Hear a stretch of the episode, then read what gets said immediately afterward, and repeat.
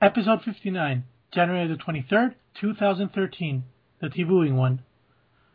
You are listening to This is Atleti, the only podcast in English dedicated to Atletico Madrid. In today's episode,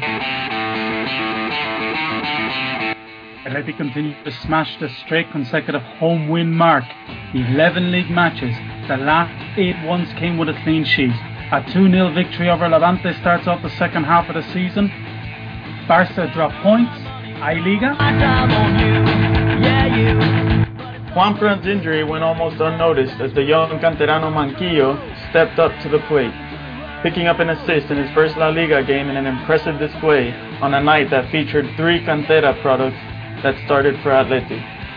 The future looks bright for the Atletico Academy.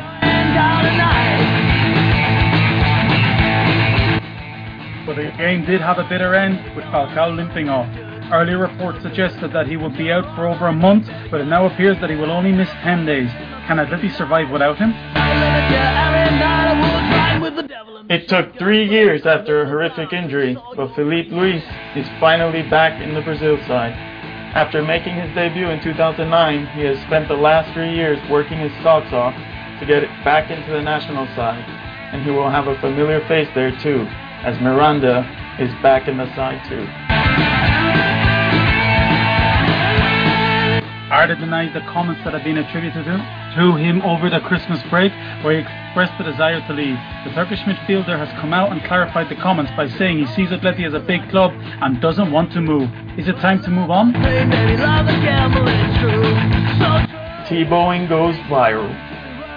This little invention of mine has really gone mainstream, and even Tebow is talking about it. Wait till you hear how big this has all gotten. And now the ah, red and white fact of the week.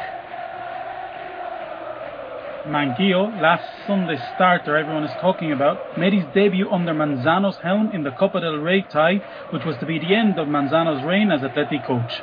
He was the fourth youngest player to play for Atletico. Hello, everyone. Welcome back to This uh, is Atleti, your space of 100% Atletico Madrid news and opinion. This is Ricardo Menendez once again hosting the show. And tonight we have from Florida, the creator, Martin Rose. Rosenau. How are you, Martin? I'm the creator, and you still can't pronounce my name right? I know, dude. Doing good, man. Nice to be here with you guys again. And you do have tons of stuff to tell us about the Tibuing. Um, or would you say Tibuing or Tebowing? No, it's Tebowing. Tebowing. It's definitely a parody on Tim Tebow. Okay. So we're gonna we're gonna keep the pronunciation Tebowing. Yeah. Okay. From the Netherlands, closest to resembling Tebow's actual height, we have the Flying Dutchman, Derek Mayen. I love that picture, Derek. Thanks, guys. Great to be on again. Especially Um, funny when you see it next to the Benin kids stretching out. and we have, um, uh, welcome back, our Irish pundit, Gareth Nunn. How, how are you, Gary? Very good, guys. How are things? And a special guest, we have the the journalist that got everything rolling. Great uh, report today on Ass Again, double pager. Danny Hidalgo, great to have you back.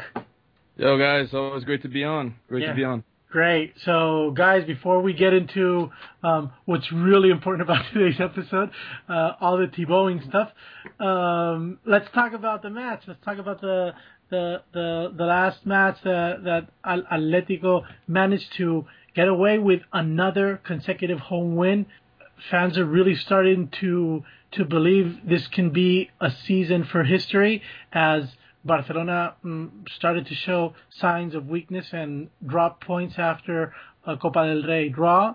Well, and Gary, um, the the last match, uh, the, the the first leg of the Copa del Rey tie against uh, Real Betis, um, we we didn't get a solid result, and we repeated another good result in the Liga match. Let's start with Betis.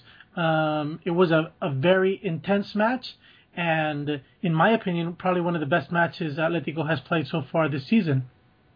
Mm, I wouldn't actually agree with you. I'm You wouldn't sorry. agree with me. Okay, well then go ahead. Dis- disagree. 35 minutes. Uh, I actually went to that game. I generally this uh, season I can't go to midweek games, but uh, because the game was at 10 o'clock on a Thursday, I had an appointment that was cancelled, so I didn't manage to get to it.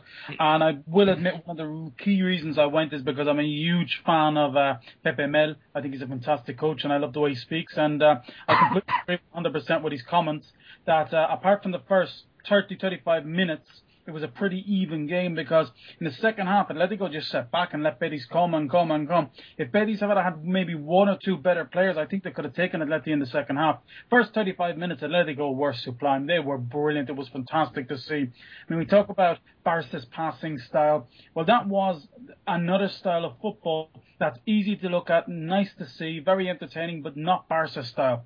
And I think we were lucky as well because I think uh, Costa maybe should have had a red card because his elbow on Perquis was. I mean, I saw Perquis afterwards. He walked through the zona mixta and he actually had to be mm, shepherded by someone because he was still seeing double nearly an hour after meeting Diego Costa's elbow. Um, I think this is uh, maybe something that uh, Simeone probably told the players to calm it down a bit because for as much as Betis came at Atletico in the second half, their two best chances were at the start where Molina just hit it straight at Courtois. And in the first half when they had that good old uh, goalmouth scramble, and they sh- Betis should have really got two goals. They had the perfect chance to get two goals, but they didn't. As Pepe Mel said, it's these are games happen. Uh, Courtois being the best player of the night sums it up that he was just in great form. Everything went right for Atletico and it didn't really go that well for Betis. It was interesting and I think uh, if we want to beat the likes of Barca and Real Madrid, we have to make that 35 minutes into maybe a full half or an hour and just be cautious because we're not going to be able to relax so much against the likes of Real Madrid But, and Barca. but do you think it's out of relax or or they just uh, g- gave it all they had in the first half and they uh, resisted um, Betis' attempt to come back in the second half? because I kind of seen Simeone on the bench, kind of even in the first half. Simeone was kind of signaling at the players to kind of bring it back a level, bring it back a level. But when players get into the zone like Diego Costa was, and when they're in that mood, you can't. The coach knows he's absolutely powerless, and he can't tell them to be, bring it back because they just they were just in. As I said, they were in the zone for that 35 minutes. They were absolutely impressive. It was great to see and it's it's impossible to match that tempo all game. It is impossible. And even Barca, I mean, Barca don't play that type of tempo all game. They have a nice passing game, and I enjoy watching. it, I do admit, but they couldn't they couldn't maintain what Atletico did even. And these are masters at you know playing fantastic football. Mhm. But I, I, Ricky, I have to agree. I have to agree with Gary because I mean, I- I saw a lot of people talking about at halftime that that was one of the best halves. The first half was one of the best halves we played all season, but to me, it looked just like that. Like Betis could have easily scored two goals, you know, and Yet it, they, it would have totally yet they different. didn't. Yet they didn't. And no, I know, but, Um, but they part, were there. part of the merit like of, said- of carrying like eight consecutive Yeah. clean sheets must be some merit must be uh, for Atletico and for Simeone's defensive system, which is so highly effective. Let, let me keep keep up with a with a with a round of opinions. Maybe you guys are all right. Um, Danny, what's your take on this one? Yeah, no, I mean my take is also I kind of uh, have to agree obviously on the first half. I mean the first half was uh, was incredible. I think that uh, big big uh, like big reason is because Betis. Uh, I guess Betis' way of I don't know if it's their way of playing or if it was just this game, but uh, I guess versus Atletico's uh, pressure, uh, you know, stealing ball kind of in near midfield and counter attack. Uh, it was just Betis had didn't, absolutely nothing for the first uh, 35 minutes, like you guys are saying. Mhm. And afterwards, yeah, it's just something that you can't keep up the whole game, uh, which is why Atletico's system has its its perks, and it has its ups and its downs. I mean, it has more ups and downs, but uh, it always depends on the rival. You know, if the rival plays a certain way, uh, I guess the rea- uh, Atletico uh, tends to react differently, and I think this is what happened in this case. And uh, it's why the second half uh, Betis kind of got out of their shell and and uh, but even then um, just one last uh, thing on this. Uh, I really th- feel like that uh, uh, this Calderon aura you know it's kind of it's these kind of games that make you believe that uh, there really is a kind of like a second power in football whether it be luck uh, whether it be uh, you know spirit or something. I don't Totally know. agree. Totally agree. It's Uh, it's like a it's like a match where the team grows and and and a champion grows on the road in in nights like this. I don't. At least that's my opinion. Derek, I- what do you I- think? Yeah, I think it's simply called confidence, the word you're looking for, Danny, and that is something that Simeone has instilled, but it's also something you get um, after keeping clean sheets for so many games and going 11 for 11 at home. And I think I'm actually with Ricky here because I think that Atletico played a very effective game. We scored early on, um, and aside from the goal mouth scramble in the first half, I think that Betis only created a single opportunity from open play, which was at the start of the second half for Molina. But um, apart from that, I think that um, especially um, our central midfielders, um, Gabi and Mario, they pressured Beñat very well, who is the heart of this Betis team. Um, and I, I honestly, I believe that we played a very effective game, and not much more was needed to just get a 2-0 victory and to have a very good position for the return leg Uh-huh. because I think we practically have this one in the bag.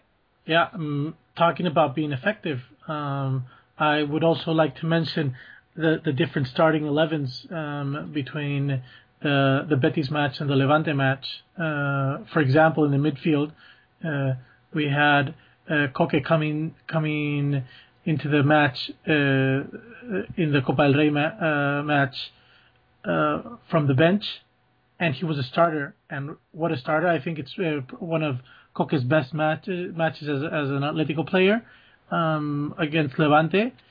The team is just getting better and better, and, and we're seeing that the likes of of Manquillo, which uh, would sound like a third line player, someone bound to not get any minutes and just uh, learn, as we've seen happen to Pulido or even players like Dominguez in previous seasons. We're seeing that players that didn't count at, the beginning of the season, they're they're getting more minutes than expected. There, there are ups and downs with certain players. We can we can maybe have a few minutes to talk about Adrian or, or maybe Emre or or other players that um, aren't performing as expected, but uh, the amount of players that Simeone is actually playing is, is just impressive. I'm, I'm Sorry, Ricky. I'm Ricky. satisfied on that front. Well, yeah, Gary, go ahead. Um, there's just two things. Uh, talking about Adrian performing as not expected. Uh, Well, Okay. as the rest expected. Uh, something Danny was saying about the Calderon aura there. Uh, it was actually one of the best things about the Betis game was it was nice to see the Calderon get a bit of atmosphere back because lately for me the Calderon is becoming a little bit like the Santiago Bernabeu. We, it's going very very quiet. There's only a few songs now and again, and most of the songs are about our rival Real Madrid. And at least against Betis, it was actually Atleti songs, singing songs about how great Atleti is. Uh, I, I've always said this. I can never understand why somebody would pay money to go to see their favorite team play and sing songs about the rival. And lately, for me, I've been very disappointed with the Calderon because it hasn't been what it was. I think one of the things as well is the kickoff. Really, I think I think that that had toned down since Simeone was was coach. I I, I would have agreed with you. even in the Betis game, there's about 30 minutes of anti-Madridista chanting, and in the Levante game, I was actually sitting on the side of the El Frente, and it was the same thing. It was nearly, you know, most of the game actually was uh, Atleti or Real Madrid band uh, chanting. I can't understand that. Uh, I think Simeone was right last year when he said, "You mean if you're a Atletico Madrid fan, you're a Atletico Madrid fan, you're not an anti-Madridista," and I think he's bang on with that comment. But uh, it was it was nice to see the Calderon get back, you know, chanting all the players. I mean, I've, I think they nearly chanted. I I think I got up to seven or eight players got their names chanted on Sunday, which is fantastic. and and and unusual. Yes, Uh huh. And you'd have to start using some of the same songs twice. yeah. Um, I- I don't know if you you guys want to mention anything else about the the Betis match. Um, how how are our options looking um, for today's? I mean, for tomorrow's match. Um, I I think that Atleti can be confident from the point of view that uh, the defense is performing solidly in away games, and and we're able to keep um, the goals against in in a reasonable in reasonable figures, and I, I think we're we're the favorites for, for tomorrow's match, even though it's it's not as uh, the, the the advantage isn't as as wide as, as we would like it to be, but um, I'm Well, a optimistic about tomorrow.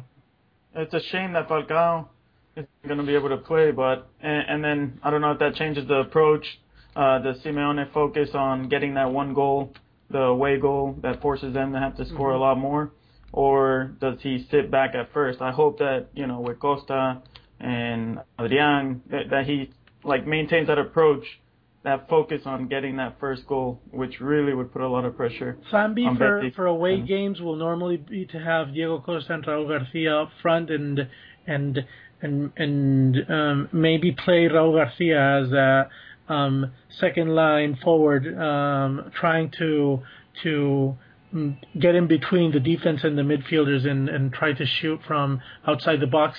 I think that that's that's going to be the approach. They're they're, they're going to tend to to wait for Betis to make the first uh, moves offensively and try to counterattack. Danny, what's your opinion there? Well, I mean, uh, I, I, I mean, I feel it's true that there isn't a different Atletico at home and away. Uh, it's slightly different focuses, but I think uh, Atletico is going to, you know, kind of keep the same, uh, maintain their philosophy with or without Falcao. And I also have to keep uh, loyal to my, uh, to my script from day one. This season has always been that uh, that really, for me, Falcao is the best player on the team, but he's not the most vital. Uh, for me, the most vital is Filipe Luis, and I think that we've seen that. Uh, we've actually seen proof of that during the season. Um, you know, even when Juanfran's been out, it, uh, it, which is a you know kind of similar player in, in a way because he's the other uh, back, but uh, you know we we've had Manquillo come in, we've had some resources, we're kind of more resourceful there. But I feel like uh, you know, if we have Filipe in there and, uh, you know, our game plan is more or less intact, I'm very confident that we'll, we'll at least uh, walk away with a result to, to win the aggregate. Mm-hmm.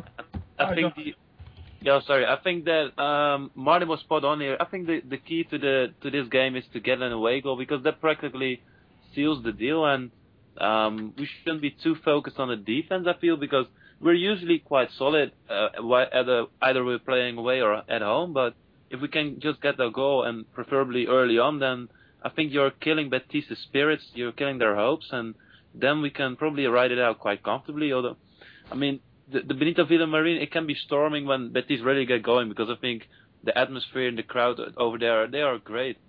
But if we can just knock them down before they even uh, get started, then I, I can think I think we have very good chances to uh, to continue. I'm not sure if you wanted to add anything more to the tomorrow's game, Gary. Yeah, I was just going to say Betis. I think have four players out injured tomorrow. And they also have to start thinking now if this Champions League push is realistic or not. Uh, on Sunday, I would have said for me, fourth was Valencia's, but after seeing that game against Real Madrid, I think it can be Real Betis if they want and they need to decide now. And uh, I know, I think they're planning on playing some uh, fringe players tomorrow to rest some of the key players for the game on Sunday. So I don't know. I think, as you say, an early goal and the game's over. Uh, so they have to push. They need to get two goals, but they also know two goals. You can get two goals in ten minutes. You can get two goals in five minutes. Three goals is a different uh, is a different task. And actually, sorry, if we get uh, a goal, it's four goals they have to get. Yeah. And they do need to keep an eye on the defense. They do need to be a little bit careful. And I think we're going to play a counter-attack football. I think we're just going to try to catch them on the break. I think Absolutely. it's going to be a fantastic atmosphere because it's a great time to have a football game and uh, I think the fans are packing in. Although I have heard that a lot of the fans are very upset because they're being charged tomorrow night. Uh, socios are being charged 10 euros, and the other fans are being charged doesn't come as part of the abono. And I've heard maybe that they might protest the first 10 minutes of the game or something. But I don't know. I, I think that it's great for Atleti just go in, nick an early goal, and then just shut up shop. That, that, by the way, that just baffles me because in a game like that, you want your crowd to be rocking. You want as many, you want to get as many people into the stadium as possible, and then to charge them extra for a game like that, even uh, but it's not their fault. in Spain. It's not really their fault. I mean, they hired some guy from Getafe, and look what's happened. so I was gonna say Getafe had the same issue in their in the return leg in that game. No, that was actually it was completely different with Getafe. Their cheapest ticket was thirty euros. Yeah, yeah, yeah. It's ridiculous. I mean, Betis are charging ten. okay, yeah, yeah. I meant, I meant that they're not. They didn't have a lot of people there, so. They never did. Yeah, they never do. Yeah, but that time, that night for that type of game when they need a, you know, a push. Yeah. nobody wants to go. and then I the think time. They need to get uh, like the Lakers. Oh, is it the La- I don't like basketball. I don't follow basketball. But is it the Lakers got these famous cheerleaders that come out on halftime or something? Basically, every NBA team has. Sorry. Yeah. Yeah, It- they're, they're pretty, every- they're every pretty Olympic- famous. They're pretty Yeah. famous. So maybe if Getafe got some, you know, really, really good looking cheerleaders, they might get people in. They already they already Yeah, had they that, ventured that in porno porn, yeah. that porno campaign Yeah. kind of didn't work that well. So. This is We something don't know. with real The babies porn. are only two now. Martin and uh, Martin and Oh. Danny, you can guys can probably tell us everything about this, but how different is the approach and the the spectacle and everything surrounding uh whether it is a, f- a football game um or a basketball game or a, a baseball game or whatever in America compared to Europe because they're selling you the complete package and here you just go to a stadium, you have to wait outside, you get in, you get to a stadium which smells like piss and you can only buy cheap beer there, and you go out again. I mean, isn't that something that should be uh, brought over to Europe? I mean, there's so, so much more to Oh, gain absolutely. for franchises here. Absolutely. I mean, even even as a TV spectator, uh, that's really like neons ahead uh, over there. You know, they've really they really. Uh, I think big part of it is that here they're very strict with media access. Uh, they really pamper the players in the sense where they make them think that that opening themselves to media, to different to special interviews, to little like whatever is uh, something like a sacrifice. You know, like here they really think they're Whereas over there, I mean, uh, you know, I, myself, I, I've been lucky to to be able to go to a few NBA games with a press pass, and it's it's absolutely ridiculous. I mean, you go in the locker room, you know, the guys are like in towels, and you talk to whoever you want, and the only rule is that you have to be out of there the, the, like 15 minutes before a game. Otherwise, you have access to everything. Um, I don't know. It's it's really. I feel like there's a, a couple leagues, you know, where, where in terms of football, probably the Premier, but especially Germany, is really making strides at making it more of a spectator uh, friendly sport. Uh, but in Spain, it's it's definitely we're definitely uh, you know a couple of uh, definitely Yeah. some behind. It's not getting any better. But I love doing that, going to uh, Rayo, for example, you know, uh, you know, a beer before the game, walking up the steps, a crappy little stadium. That's what football's all about. You mean, uh, American football is full of all these bloody timeout craps and, you know, uh, what, four hours to play a game that takes an hour. Jesus Christ. I mean, uh, I don't.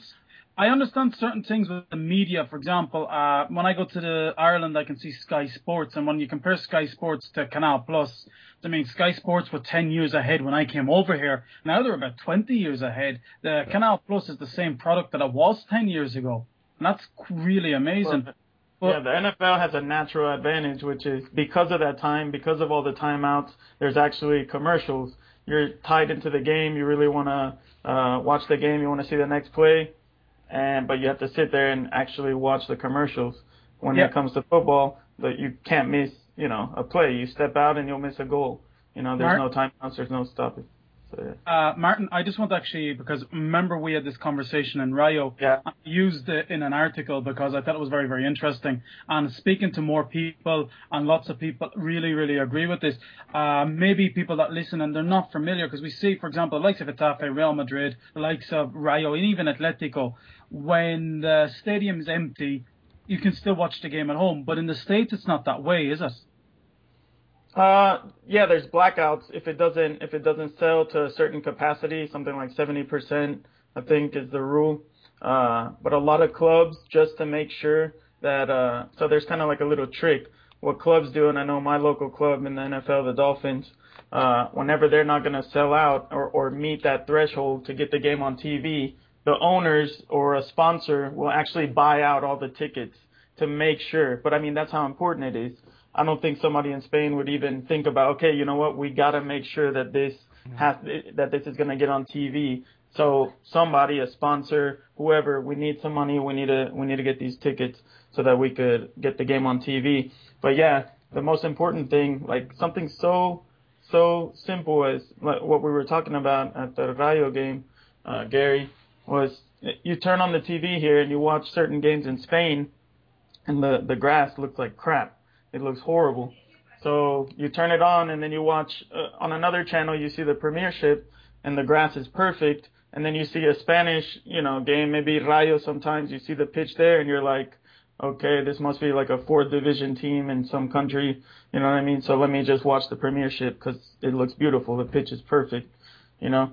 So that's a big issue. And then another issue that I see in Spain that can be exploited, even though it would do away with the, uh, I'm guessing is a long held tradition, is that in the States, you just absolutely can't bring anything into the stadium, any food, any water, nothing. So you're forced to pay $5, $7 for water, which from the fan standpoint, it kind of sucks.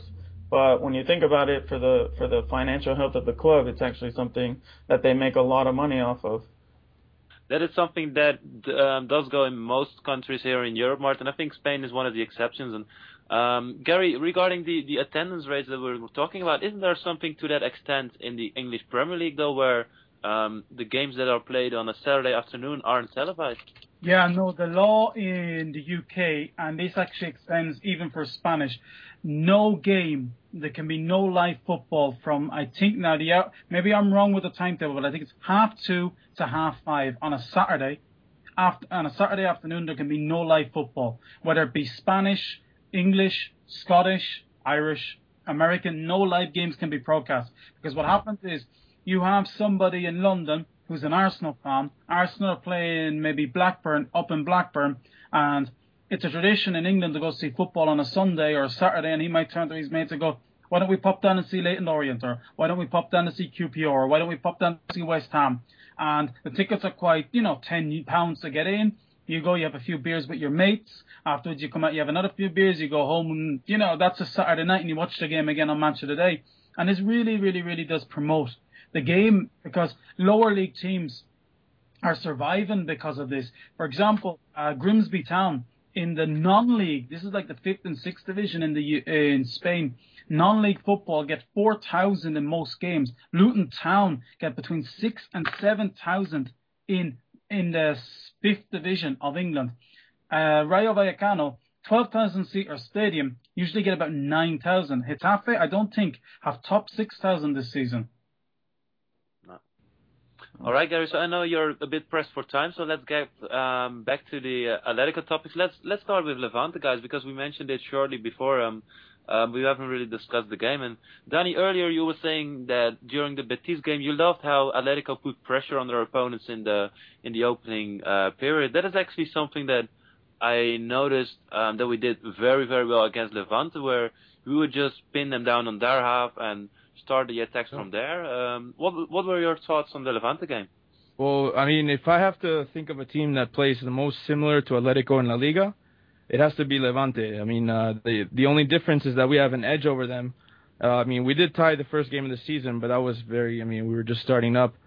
But uh, I mean, we obviously have a more quality team. We have a much uh, higher, uh, you know, balance, uh, economic uh, balanced than they do, and but it really is a team that we play the most similar to. So uh, I think the coach is even prepared for that. Um, you know, there was a lot of talk. They actually asked them a lot of that in the press conferences before the game, and uh, what we saw was pretty much the two the two tactics collide. Uh, but Atletico's uh, midfield basically being a lot more a lot more strong, and uh, of course uh, the attack even with uh, you know even with a staggering uh, with Falcao limping Falcao and and such. So the, the story during that first half, especially, was all about Javi Manquillo. Martin, um, what did you make of him during the game? Uh, at first, I was concerned because I saw him, and he obviously he looks like a, a teenager. That he, he is a teenager, and he looks, you know, almost like a little boy. And I, I thought he was going to get pushed around too much by a Levante team that's known for being extremely physical. Uh, but uh, right away, you could see that he was holding his own and it was very, very encouraging from the start. And I was really, really happy that El Cholo didn't get conservative on us and and rolled out with him. Uh, very, very impressive, and I was really happy for him when he got that assist uh, on the first goal on Adrian's goal. I, I love how the team celebrated with him, and and Tiago encouraged him like a good leader. You know, ran over and, and celebrated with him. I mean, it had to be a dream start in La Liga for him.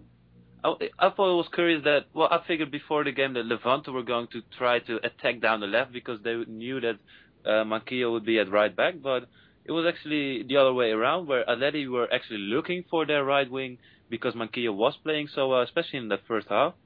Um, and well, it gave him a lot of confidence, which also resulted in that uh, great assist indeed. Um, Gary, I believe that you were at the game uh, as usual. What did you take from the match?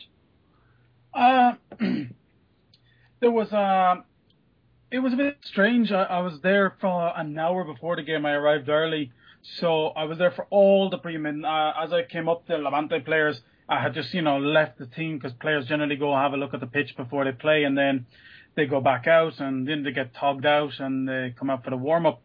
Uh, it was a very cold, damp night, so the attendance wasn't that bad. The attendance was better for the Betis game, but it wasn't as bad as I thought it would be. Uh, major players out, as we've said, and uh, I thought Manquillo really stepped up. Uh, I think it's a good sign because personally, I don't think Juanfran's delivering this season. Uh, I think the experiment has run its course, and uh, I think people have got to know what he is, and he's not a right back. And I think it's time that we consider getting a right back or push Manquillo up. Personally, I'd love Hugo Mallo of Celta Vigo, although I know he's out for six months, but I think he's an excellent talent, and I think we could get him for about four or five million. Uh, I thought we saw solid Adrian as well. I, I'm still a bit nervous about Adrian because his goal, he did it almost fluff it. Manquillo actually had to come over and tell him what to do. And Diego Costa as well, when he came on, he looked bullish. We have to be careful with Diego Costa because he, he, he's winning fans over, and it's great to see somebody with that spirit and with that heart. But it only goes so long until a referee start to notice and they start going, right, he's going to be the first name in my book. Uh, it was a good atmosphere to a. As I said, there was a lot of moments where everybody was chanting Real Madrid chants. I still don't understand that. Uh, but there was nothing in the atmosphere suggesting that we were going to win the league. I mean, I think people are very realistic. Yes, we closed points on Barcelona, but there was something in the air that second is now a reality. That yes, we can nick second, and that is a big, big movement for Atletico. And as Sid Lowe said in the Guardian, when they uh, when they asked uh, Jim of Levante why couldn't Atletico win the league, uh, he turned around and said, well, Barca, that's the reason they can't. That's the only thing that's stopping them. And as Sid said, maybe two years ago you asked, why can't Atletico win the league? And the answer is, because Atletico, Atletico will stop yeah. us. But hmm. I thought that was, yeah, that was a great point from uh, Sid Lowe, and I can really recommend checking out that article. Um, Danny, how about that goal from Koke? Wow, yeah, that was nice. That was, uh, that was right after the funny po- uh, thing about that was right after the Falcao injury, so everybody was kind of uh, worried about that. What's going on? Whoa, goal! You know, it was just right after he came off the pitch, and uh, yeah, he just he really hit a screamer right there. I mean, he really with a lot of finesse uh, right outside the area, and I mean, it was definitely the, the goal of a very calming goal. Even though once again, it, it you know Levante didn't seem like Levante was uh was going to get a goal anyway. So, but that second goal was very nice, a way to, to kind of drown the match out. Yeah, I think it came at a, a really vital point in the match because, as you mentioned, Falcao had just limped off, and that is a point where it was just uh, one 0 and you could give the the opponent some ideas from like, well, their star player he just left, um, it's here for the taking, and then instead of they pushing back, it was just Koke coming up with a fantastic goal, and I don't think he could have hit that any better because uh, that was so close to both the crossbar and the and the goalpost. It, it went in perfectly. Um, I think you said it with me, Derek, that we knew like the second that it came yeah. off his foot that that thing was gonna go in, man. It looked so nice. Yeah. Uh, wait, I just wanted to ask Danny real quick uh, regarding Falcao's injury.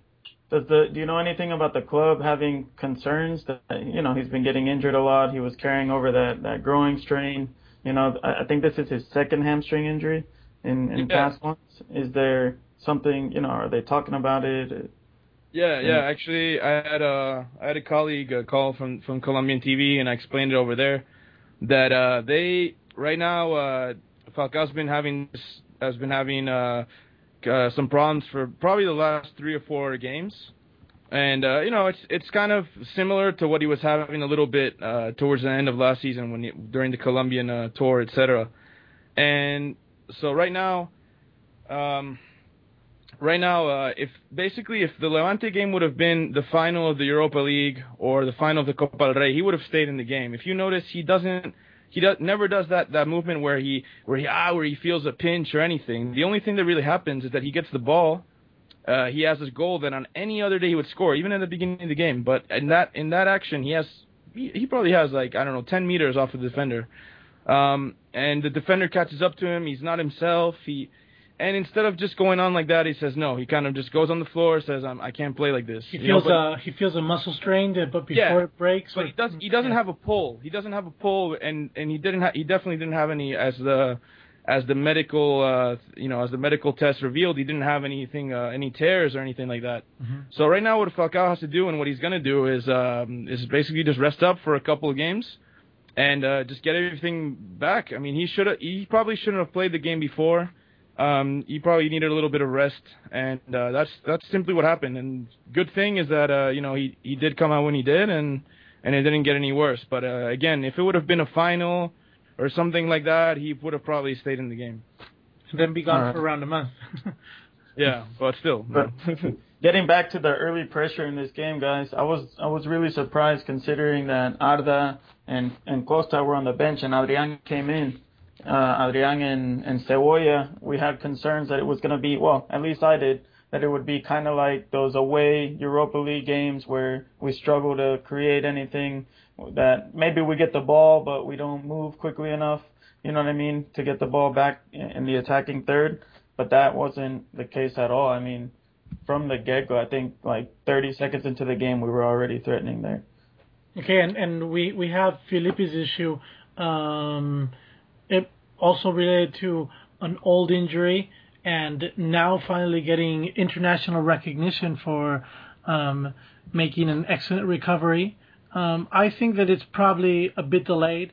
Uh, that probably Menezes should have looked towards Atletico uh, a few months back, but if if it's in time for for maybe having a chance to play the the next World Cup, which is very important for Brazil. It's great to to see that both Filipe Luis and Miranda are on the team, and hopefully we, we might even see Diego Costa in the future. What's what are you guys' opinion on on this topic? I know I'm totally changing the the topic, but just to move on and and not not um uh, be de- delayed with uh with the other No, topics. well- yeah. Well, two things. Uh, I don't know if you guys did. You guys see the the this Instagram picture? That was Yeah, probably the most like one of the most Gruesome. like gruesome things I've ever Yeah. seen a player post ever. It's basically uh, a little mon- a little photo collage. Uh, one is is his leg with 30 staples in it, literally, like probably right after the operation, and the other's on the operation on the operating bed with uh with his leg completely broken in half, like swinging his foot around. You're just like, wow, like inside, uh, it's it's crazy. And then a, a picture of him celebrating and dedicating the the uh, the picture to his baby. But uh, but yeah, but in the other sense, uh, the Menezes thing, this this was something that was getting to Filipe's head a lot. Like this is very very very important. I mean, as, you guys can can imagine, everybody can imagine, it's very very important for him to get this Brazil call. He wanted nothing more than this, and he was starting. It was starting to get to his head. You know, um, it was starting to get to his head, making him doubt being at Atletico even to that point, saying like, "Am I getting the recognition I should? Am I?" And uh, you know, it, and really with Menezes, uh, Menezes is a very, very. Uh, he was a very demagogue kind of coach eh, with taking lots of local players to appease to the local uh, Brazilian crowd. And Filipe has never played in Brazil really, and and he's not he's not known there in that sense. So he's not a homegrown player that that people would like. So instead of getting Filipe, he would get these other players and you know maybe right backs from Palmeiras that we don't even know about and and whatnot. And uh, you know that's kind of the result. And now with Scolari there, Scolari has a better sense of international football, I think, and and Filipe kind of finally got his due as well as Miranda. Mm-hmm. Well, the Well, great well, news, the the great Miranda- news. Oh, sorry. Uh, sorry, how about uh, Miranda's feelings um, regarding the call, Danny? Because wasn't Miranda what, about half a year ago actually complaining in the media about not um, getting the attention that he deserves after winning the Europa League? Yeah, Mi- Miranda. I mean, Miranda is has his modest side, and Miranda also has his hey, you know, I deserve this, and and I think he does deserve this. You know, I think he, uh, Atletico fans from the beginning were just looking to bash this guy. They were really were like this guy signed. He was a Pitarch signing. He came here, came for free. Oh, who is this guy? Is this Yeah, everyone was was expecting uh, Cleber Santana part two. everybody just wanted to mash this guy. And the first time he got a red card, oh, blah blah blah, and then He's so slow. He's Oh, this, yeah. he's that. Yeah, yeah, yeah. Exactly, you know, and I was just guys, give him a break. Like this is this has happened so many times, and finally, this partial patience that people have had have finally paid off. And yeah, I mean, the guy's a great defender and and it's a great signing for sure. Mm-hmm. I think it's great news. It says a lot about Atleti's growing importance. Like finally, a coach is like, okay, let me consider these Atletico guys. Uh, that, but look what it took, ten straight home shutouts. Uh, you know, and him saying, okay, they belong to that defense that has been able to, you know, to break that record. And the other thing I was wondering, I, I had seen our Japanese friend Cholo Atleti uh, that that legendary guy that did the video during the Europa League final, Yeah. recording himself, and the guy that he took his driver's license picture with his Atleti shirt in in Tokyo. Yeah, yeah. Uh, that guy s- said something interesting, and I was thinking he's like, I wonder if if Diego's regretting his move now too. You know, what I mean, obviously it wasn't all Diego's fault, but would have would Diego have been called too if if he would have stayed? You know. About And- that, Martin, and did you Derek, yeah. What what about what about Diego Costa? Oh, oh sorry. Uh, was one more, one small thing about um, Diego Ribas because Martin, did you read about um, his annual salary? Uh, something like eight eight point three million or something. Yeah, exactly. And Approximately. if you that, it's not such a, a, a big miracle that he didn't want to stay at Atletico because there's no way we're going to pay him that. You, you were. I I think you've you've you've even written this for for us. It's like um, with the It's amount five of million, like five million after taxes. Yeah, with with the amount of money that he's making, it's impossible that Atleti can pay him that in this moment. And when when he'll be willing to budge from that salary amount, um, he'll probably be too old to play for Atletico, right? yeah, yeah, absolutely. I mean, I think That's the mainstream the theory. That's uh, I mean, I, his- totally agree with you on that one.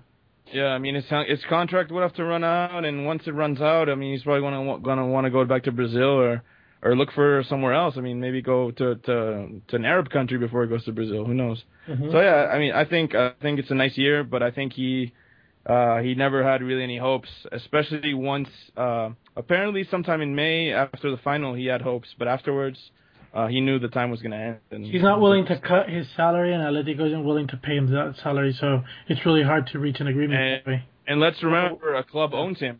Yeah. Like I let it, it's not he's not a crap player. I mean everybody knows that. Even even Magath knew that. You know, uh, Magath uh, definitely wouldn't have let him go for free. So uh, back when he was coach. So yeah. So Remember so, that promise that he made? He made a promise on Twitter that he was gonna talk to us about what was really Yeah. going on. And Yeah, uh, and then just came, but I guess yeah.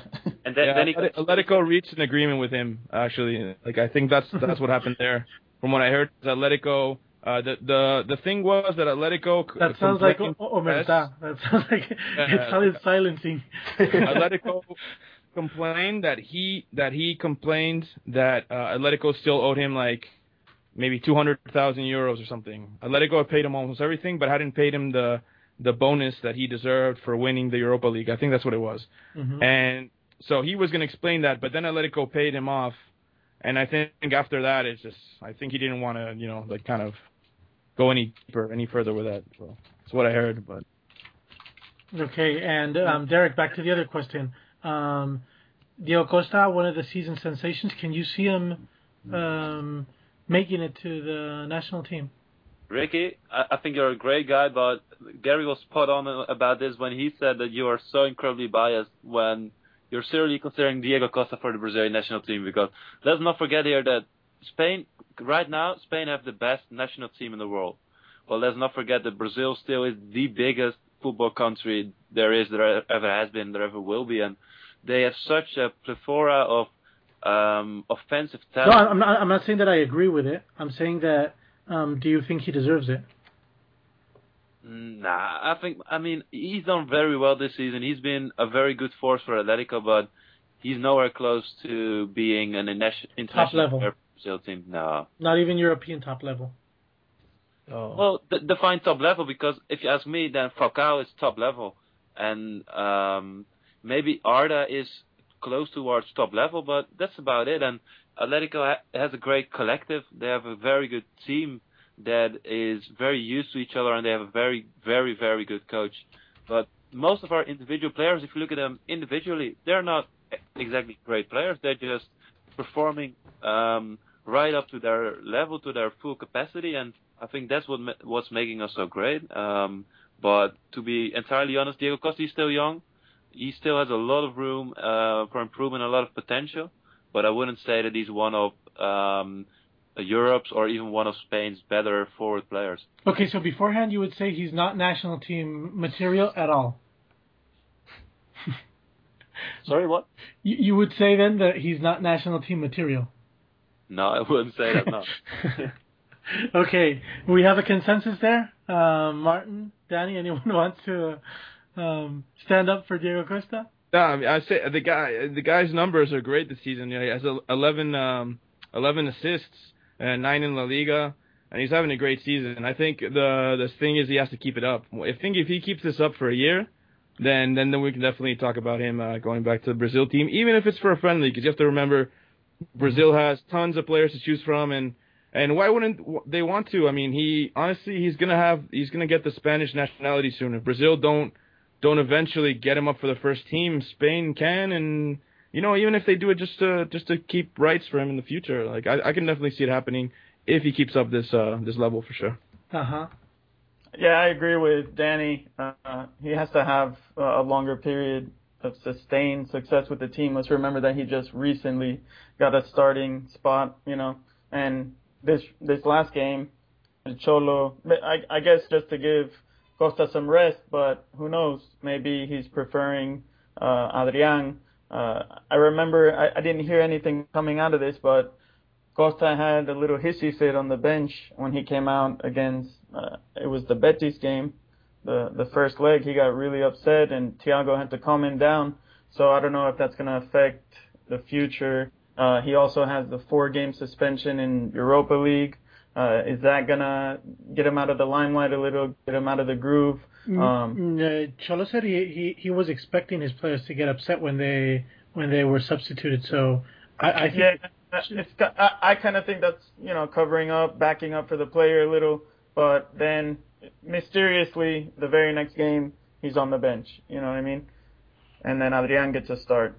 When Adrian didn't even play a minute the game before, is that Cholo saying, you know, that he has complete confidence in both players? Uh, I don't know, but to me, I think it probably was some sort of punishment for keeping me keeping him on the bench. Okay, so um, moving on, I'm gonna I'm gonna address this one to Danny directly because um, I know AS they've got this uh, really reliable Turkish uh, journalist. Uh, helps him with uh, Turkish information. I'm really surprised to hear Arda sit down a month after um, allegedly he he says that he wants to move to another team, and uh, I think there was a full transcript of the interview, um, and he just denies that the the comments uh, that were attributed to him over Christmas were actually true, and I just get the feeling here that we used to have with other types of players, like typical Russian players or or South American players in in in a, a few seasons ago that would go back home for the Christmas and and say stuff to their local newspapers, and they would just say that the the journalist. Uh, wrote wrote that down incorrectly. Um, the journalist. Uh, Danny, uh, you you've spoken to your uh, journalist uh, in Turkey. Um, what's his opinion about this? No, I mean the I mean the the the words are there. The words are definitely true. Uh, one was, you know, that, that we have recording, we have a video. We actually had to get the recording and the video for Atletico because they were being a really the the communications department was being really really pain in the in the ass. You know, um, they they basically called us uh, they called our Turkish guy a liar, all this stuff, and we sent them the video of Arda's agent saying blatantly uh, he we're gonna leave this summer, blah blah blah. I mean, it's there. It's a video. It's uh, the the the actual Turkish news agency. It's an interview. I mean, you can't really deny that. And then I think it's the bad timing of the fact that the other thing came out two weeks afterwards, or I think a little bit less, even maybe a week. And I think Arda's saying it, and uh, it may have been taken a little bit out of context. Uh, he the the press conference the other day was yeah, a mess. Happens, yeah. Uh, had his Turkish translator called Atta with him, and uh, I mean it was a little bit of a mess. But what I picked up from it is that he was saying that uh, it was taken a little bit out of context or exaggerated. But he never, never, never during the entire press conference never says I'm going to be here next year. I'm going to. He didn't deny it to such a point. He said we're a family. I like this team. I love the fans. I love whatever. I'm happy here. He definitely made that clear, but he didn't it wasn't a full out apology. It definitely had a, a little bit of its loopholes, a little bit of its things, and saying it it was an exaggeration and all this stuff, which is fine. I mean, I think it's going to get him in good grace with everybody, but it's uh, that's basically the situation. Does it And- sound like an excuse to you? It did to me. Yeah, I mean, and and our Turkish guys reliable. You know, I mean, they they're, they have their little quirk with the, you know, they always tend to, to maybe blow things a little bit out of proportion, but you know, our guys reliable, and uh, and and I mean, that we have recording and video, and and as much as Atletico want to say that it, he didn't say that, then I mean, he did, but it may have been taken a little bit out of context. But you know, that's it's just bad timing, I guess. Uh huh. Okay, so I, I just guess that, um, in my opinion, this looks like Arda um, buying time, and uh, his. Mm, I don't know if you agree with me here, but his interpreter, as an interpreter, pretty much sucks. Yeah, it's not it's not very good. He's he's actually the He's- guy that He's uh, more like his friend or something that he, he, he tags along and uh, and do so, does some interpreting for him, but he doesn't seem to have that much of um, Spanish fluency to carry out a correct translation. No, he speaks a little bit slow. As uh, you know, he's the guy as a character. He was his. Uh, he was actually the guy that, since Arda was the big shot at Galatasaray, this guy actually worked for the club, and he brought him here, and and now he's basically his his errand man. You know, I mean, he's like, um, so. Uh, yeah, I mean that's what it is, and and uh, that's another thing with Arda too. Arda is a perfectly smart guy. He, he uh, can speak a little bit of English. He, but he has absolutely no interest in learning any Spanish. I mean, at the end of the press conference, they had told him, uh, "Can you say something in Spanish?" And he said, uh, You know, you can barely even understand. Jesus. it was just horrible, and it's uh, uh, you were puking. Can, can you Yeah, take the it- it soda really- out of your mouth and say it again? it really it really sounded like that. It really sounded like that. And, uh, so I I don't know. I'm I think it's 50-50 with him. I was convinced that he was gonna, but uh our you know our uh, uh, the boss of our section, uh, Atletico, spoke to the the big guy at the top and. And he said that he's not leaving, and you know, and if he, they do, that they have to put all the entire the entire wad of cash. So if he leaves, it's not going to be easy. That's for sure. hmm Okay, and Did you guys take it as a as an apology, sort of, when he pointed at his at his badge at the club, al escudo, after winning the penalty against Betis? He he pointed at his badge and then he looked at El Frente, and you know, he was like, "I- "I'm here, I'm Atletico." You know I, I, I get reminded of Martin Petrov with this guy. Um, it's like he's great um, getting the fans on his side. I love Arda as a player, but I just think he's eh, he's he's probably going to seek a move in, in summer. If if I have to be absolutely honest, I I, I can't see Arda staying here for for long term. I would like him to, but I just can't see him doing it because of some of the things that Danny says. He's he's just not blending into the culture. He's he's having a nice time here. He's enjoying um, the Spanish experience, but he's, I- he's I was not really. very- Yeah, I was very surprised when you speak of Spanish culture. I was surprised that uh, to hear Danny talk about him not blending with Cholo culture in a way because on the field you see him like kicking ass, run, you know, running his butt off. He's fighting for balls that you think you know normal players wouldn't really kill themselves for. And then uh, Danny told us that uh, he's not too happy with the extra defensive duties under Cholo when he seems like the type of player that wants to be the warrior, wants to fight. You know what I mean? So, totally agree with you there. Yeah. so I think I think he's that? embracing I think he's embracing his role. Mhm. But uh, but I think as you know, I, I I'm pretty sure even attacking most attacking players, like for example Juanfran, Juan Fran doesn't like to defend him. He's not even really that great a defender. But uh, but he I mean he he loves his role, but it's when it's his role, you know. It's Mhm. kind of I guess it's kind of like if you had a like if you're in a let's say you're in a play like a theater play. Um, you know, you don't get the lead role you want, but you get a secondary role and you're going to kick ass at it and you're going to do the best you can, you know. I think that's pretty much what the deal is and it doesn't really affect his his uh his will and his his fight because he knows if he doesn't do that, he's not going to be a starting player. So Okay, Derek, can you see him moving? Well, I believe that he he has his um, uh, sight set on the the English Premier League. I'm not sure if there are too many clubs there that are both a step up for Arda and are really in need of uh, an extra player like him. I mean, maybe Liverpool, who have been linked to him a lot, but uh, aside from Liverpool, maybe Arsenal. Or I can see the the the top teams like the the two clubs from Manchester actually going or competing for Arda Turan. So I, I'm still a bit surprised by his wishes um, to desire, if those are true, of course, because I don't think that he's going to find a better um, sportive uh, situation than he has uh, going on at uh, Atletico at the moment. And I think that maybe some of his complaints um, also are a result of him being treated as like a, a wonder kid at Galatasaray because he was always the future of uh, Turkish football. And let's remember that he's only 24, 25, I believe. Mm-hmm. Um, perhaps it's hard to remember.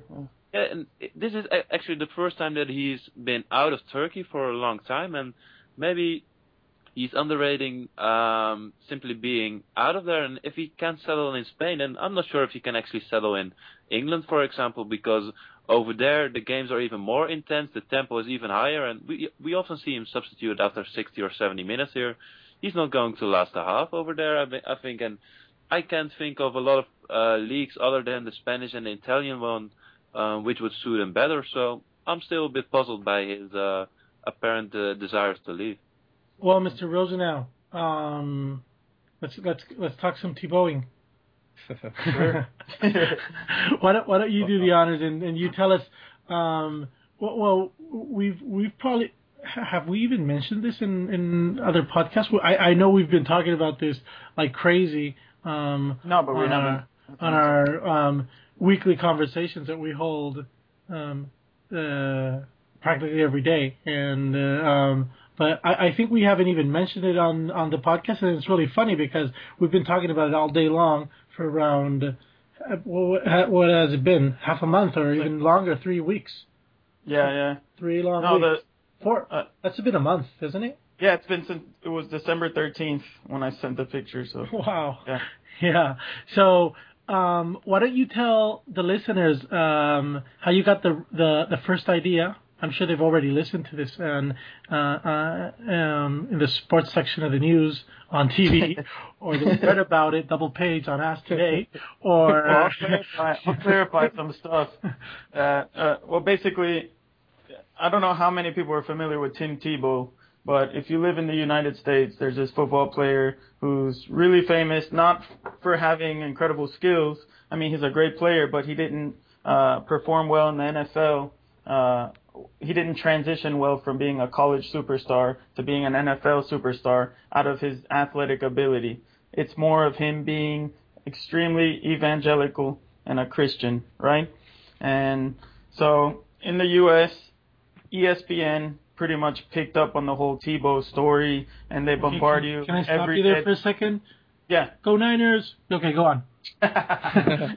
Congrats on that, Ricky, and good luck in the Super Bowl. But uh, Proceed, no, creator. so yeah, so Tebow, uh, ESPN tries to tie anything related to anything to Tebow. So like, it's a basketball game, and they're like, "Oh, so what do you think about Tim Tebow? Hey, can you do a can you get on the ground and start uh, praying the way Tebow? You know what I mean? It's like everything they they broadcast. They they and, and especially for a period last year, you couldn't avoid uh, a Tebowing segment on anywhere. Pretty much like our Tebowing now in Spain and Belgium, where you, people probably are getting fed up with it now. But uh, Tim Tebow, his pose is that he gets on his knee and he gets down on one knee and he puts his hand kind of like the thinker, but instead of the thinker, he's praying. He's Yeah. praying. Okay, so people started doing that in the states, and I- I'm pretty sure even It our was special. a, is that, Danny- is that a, a real? It was a real cool image. yeah, yeah, yeah, it was. Mhm. Uh, yeah, I did, I did one in uh, in Antarctica. Actually. yeah, yeah, yeah. We saw you. Yeah. Yeah, I was gonna say our special guest Danny did one over there, but um, yeah. So listening to Tebow when I when I first heard that Thibaut Courtois, you know, his name was pronounced Tebow, I was like, oh, that's funny that he sounds like Tebow. So it was after like the Deportivo game, we had won six nothing, and we had a shutout. It was, you know, I write the red and white aftermath, so I always count up how many shutouts he has, and he had like 30, 35 at that point since he arrived at Atleti, which is incredible. And uh, and then he, we won again in Copa del Rey against Getafe, three nothing, and we had another shutout. And I always had the idea kind of brewing in my mind with Tebow. How do I link Tebow with Tebow, you know, and, and kind of capitalize on that idea? And so I was here at my office the day after we beat Getafe three nothing, and uh, you know surrounded by by by my Atleti merchandise that everybody's already seen in my pictures and stuff. and I cleared my desk and had my secretary come in and this is gonna get X-rated, do you think? But no. I cleared my desk and my secretary. uh, and I had the idea of her taking a picture of me stretching out and coming up with our own T-bowing pose, which is honoring Thibaut by stretching out and making a save like Thibaut, uh, like Thibaut Courtois. And then I sent it out on Twitter, and a lot of people got a kick out of it. And but nothing much amounted. I mean, nothing amounted. It didn't amount to much after that. I, I encouraged people to do it, but nobody really wanted to. right, no big deal.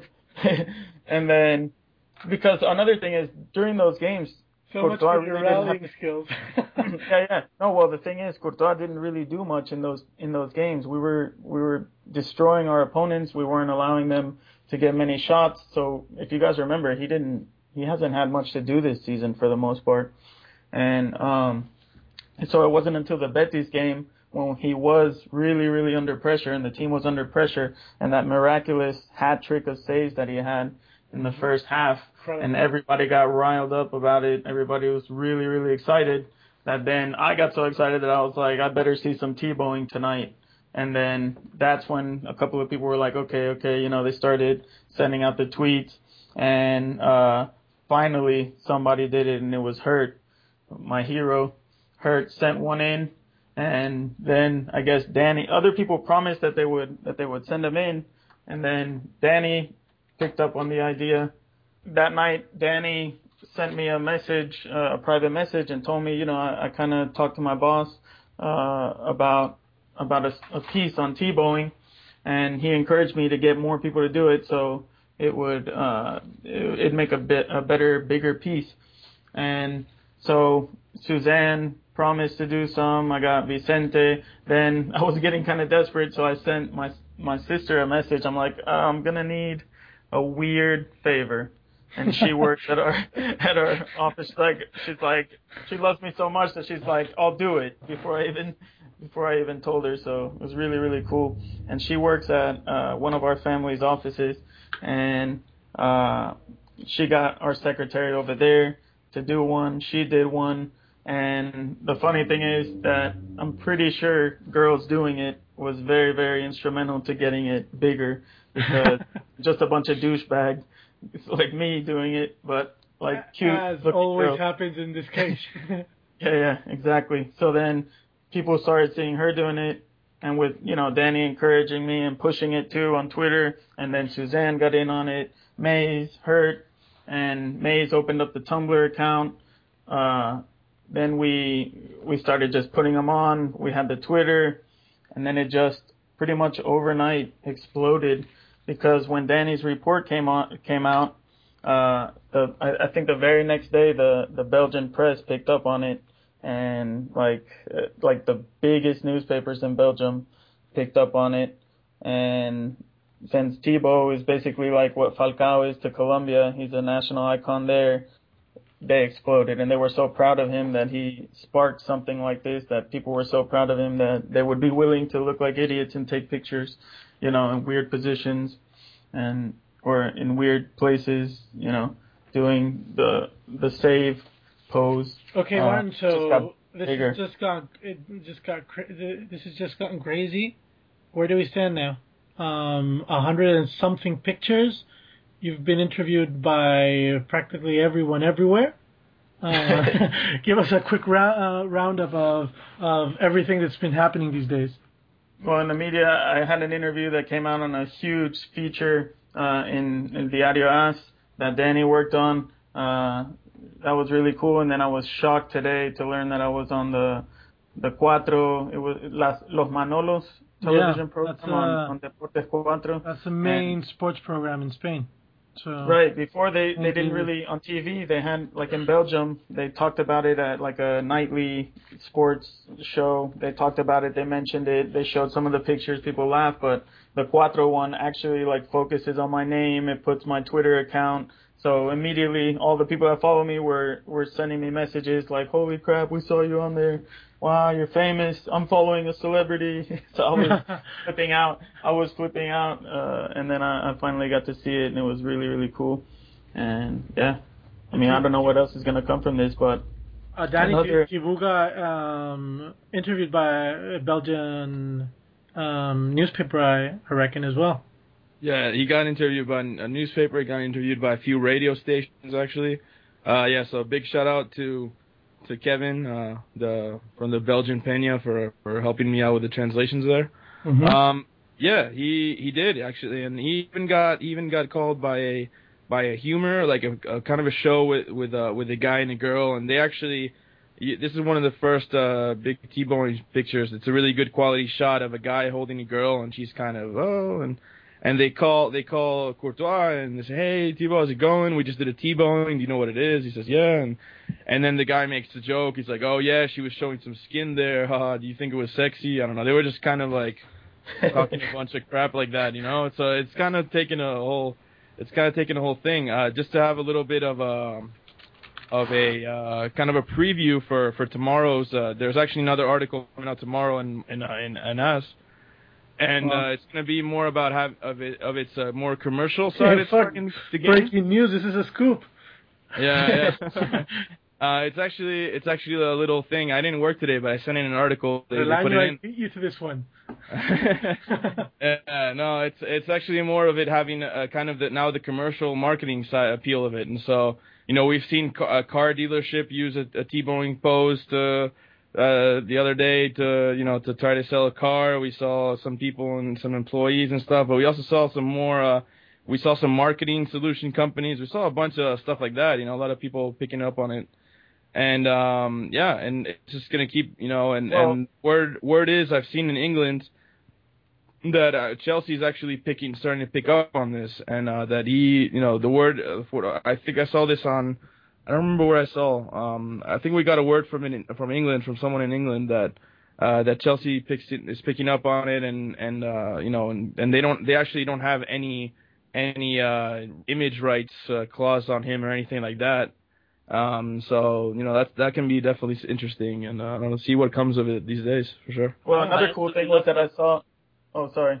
No, I I just wanted to say that I absolutely love how this just exploded from uh, day to day because I remember that um, you, Martin, you messaged me and you were saying, "Well, wow, um, Danny's going to cover this entire Tebowing story in AS." Um, and then a day later, and it has been a hectic week, so I hadn't been able to check Twitter a lot. But uh, I remember talking to you the, the day after, and it had just exploded. At boom! It yeah, was man. amazing. And you were everywhere in the Daily Mail. You were in all the Spanish papers and all the Belgian media. Um, well, this is just amazing, man. Yeah, like I told Danny uh, in the in the AS interview, he um he asked me, you know, my reaction to the global phenomenon and everything, and, and I literally it feels like I haven't been able to to blink because people nonstop are sending in pictures. Uh, there's news reports, and then today. Uh, something that I thought was really, really neat is that the Royal Belgian Football Association is actually encouraging through their through their official Twitter account, they're encouraging people to to do Tebowing, and then they, huge, I guess they've gotten in contact, they've gotten in contact with Thibaut directly, and they're gonna they're promising a signed jersey to people that send in a Tebowing with uh, the mention of the Belgian Football Association's Twitter account, Wow. which is I was Yeah. pretty Yeah, impressed yeah. with that one. I, I think the founder deserves a, a signed jersey as well. That, I mean, that's what I think, but I mean, I don't want to push it. You got you got to follow. People- the- That's what I was gonna say. Thibaut just followed me uh, yesterday, so I don't want to push it. and get up. yeah, yeah. He started following me yesterday. that is huge. Yep. About damn time. It took three days. it did. It did. Uh, you guys, you know what's funny? That my sister, she was one of the third or fourth people to send in an, uh, a Tebowing, and she put it on Instagram and copied Courtois' account, and it took five minutes for him to start following her. like, are you kidding me? I've been like praising him all season long. Last season, I stay up doing red and white aftermath for six hours, coming up with cute Yeah. little phrases, celebrating him, and and then all she did was take a picture and immediately bam. yeah, yeah. Well, I mean, I I think Martin's pretty numb to this because his his wife and sister, even on Cuatro, they were like sensual, you know, like sensual, and it's like they showed his wife and his sister, and then this a site in England or something was like fit women Tebowing, and it was his wife and his sister, yep. and and so yeah, if you look, if you actually look at, uh, I think it's definitely a worse. Even people that don't have Instagram, if you go on on Courtois' uh, the the list of people he follows, it literally is uh, out of the 400 people, it's literally 350 pretty women, and you know all footballers. So it's like it really is like just a ugly ass footballers, yeah. yeah, it really is like huge, just a huge like. I, he really just wants to see like I guess pretty women on his on the on the TL. So And it's funny what he because I remember Falcao in an interview, they asked him who's the biggest flirt on the team, and he said Courtois. So that's another. People's a man. there you go, Yeah. Tiger. Well, that's, Rick- Rick- that's, that's a tiger if I've ever seen one. I think you you very accurately uh, nicknamed Martin the creator earlier because there's actually something else that went kind of under the radar this week. But um, uh, if you're listening to the podcast and you're from America, then you probably know Ray Hudson, who's pretty famous over there for uh, commentating on La Liga games. Um, and Martin, he, he used one of your catchphrases uh, last week, didn't he? Yeah, yeah, man. Uh, it was Mays who who uh, like raised the attention to me because uh, I watch. I don't. I hope Ray's Ray's not listening, but I actually watch La Liga in Spanish. I like getting the authentic feel of the Spanish commentators, and since I speak Spanish, I, I like hearing it like that. And they put more. It, it sounds a lot more lively when you watch it in Spanish than in English, but Ray Hudson comes the closest in English to making it sound as lively as, as they do in Spanish. But uh, he he's known for going over the top, like he's uses the word orgasm and stuff whenever somebody whenever somebody scores, he shrieks like watching the games when Messi. He's he's a huge fan of Messi, uh, and he like shrieks like ah. my God!" like when he when he scored, like no kidding. I'm not editing that out. That's that's saying, man. yeah. and uh, so uh, on my preview for the Levante game, I wrote that that we had that Atletico fans had rechristened uh, the Vicente Calderon as Cholo Castle, and then Mays told me right away, like when he said it towards the end of the game, that you know that he used my phrase, and then I went back and changed the because you can change the language, and I listened to it again, and I hear him saying it like pretty much reading it right from Atletico fans and he said it just like that. Uh, the Atleti faithful have, have renamed or rechristened Vicente Calderon as Cholo Castle, and I was like, whoa. Another one of your mentions, Cholo Castle. Man, what a streak you've got. Yeah, yeah, yeah. No, it's really it's, it's been a while, man. It's been it's been crazy. You know, like uh, you know, I've been I've been very close to the whole process, obviously, and uh, and uh, I mean, Martin, I, I have to give huge props to Martin, apart from coming up with the idea, because uh, there really is. There's been so many of these of these trends, like in especially in the U.S., but uh, there's never been anything similar to anybody taking a pose uh, on their side with their arms out. You know, like at the beginning, I was really trying to Google images, and just for the hell of it, just to find people actually doing that pose just just by accident. And there really is nothing. I mean, like I was looking at at all kinds of things, uh, and that's I mean that's a really big part of it. And then uh, no, it really is. It just I guess the the the as the first AS report was really just uh, really poured gasoline, I guess on on uh, on Martin lighting the the match. You know, like and it's Yeah, well, it's been that's- really that's it's partially been a wild fault, ride. man. Yeah, it's uh, it's, it's Danny, Danny, and me, if we get together for, we could take over the world. I'm pretty sure in like five So well, now, now, now that T- uh, Tebowing has gone worldwide, uh, why don't you guys give us um, a quick roundup of, of how people can follow all the uh, Tebowing hype? Uh, Yeah, your sure. Facebook page and uh, yeah, we got all the rest we of the things a you set up. Yeah, I wanna I wanna say we have it started off with the with the Tumblr page. Uh, now you can go to Tebowing which is Thibaut's first name, ing dot com, and it redirects to the the Tumblr page.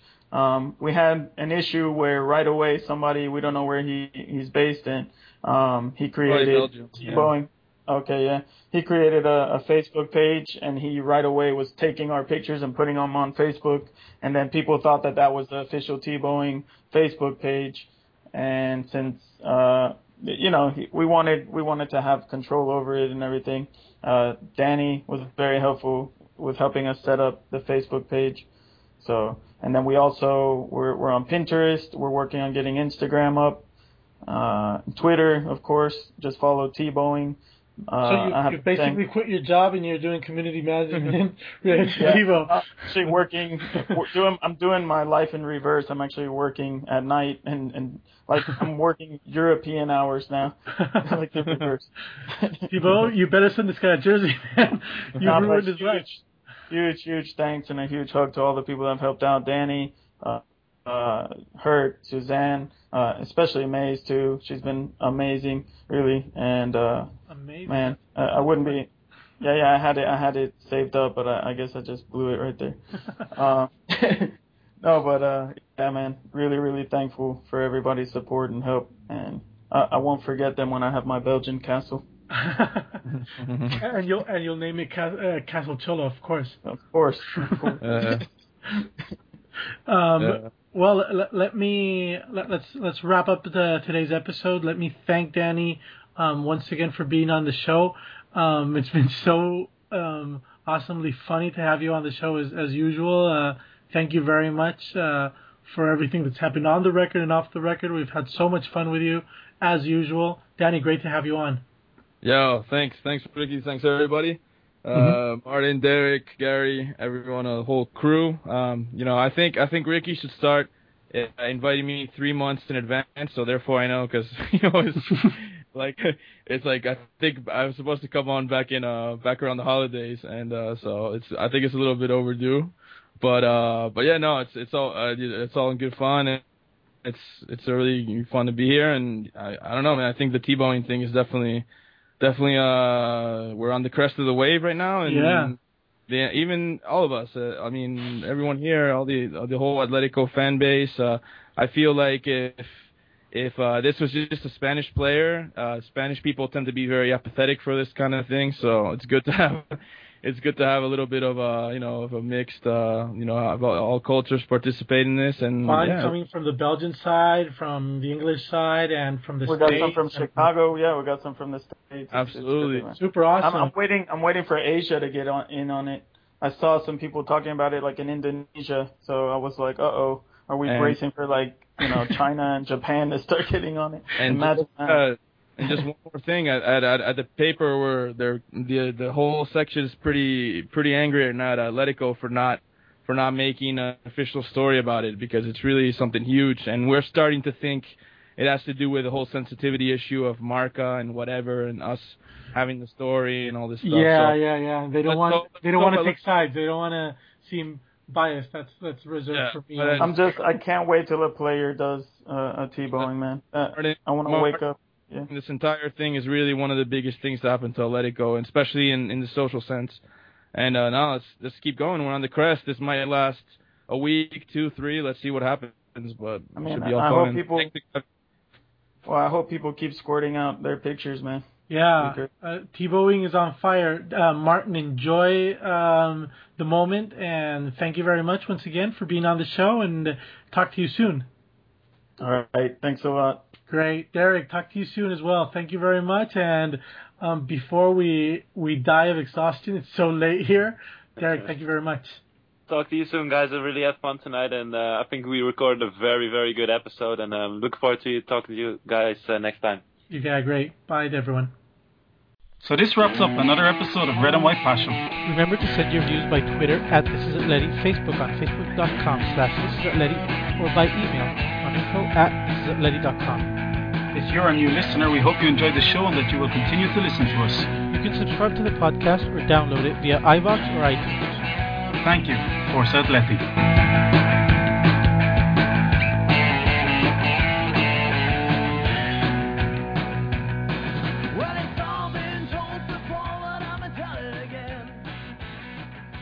If you would like to advertise on This Is Atleti, contact us via email on info at thisisatleti.com.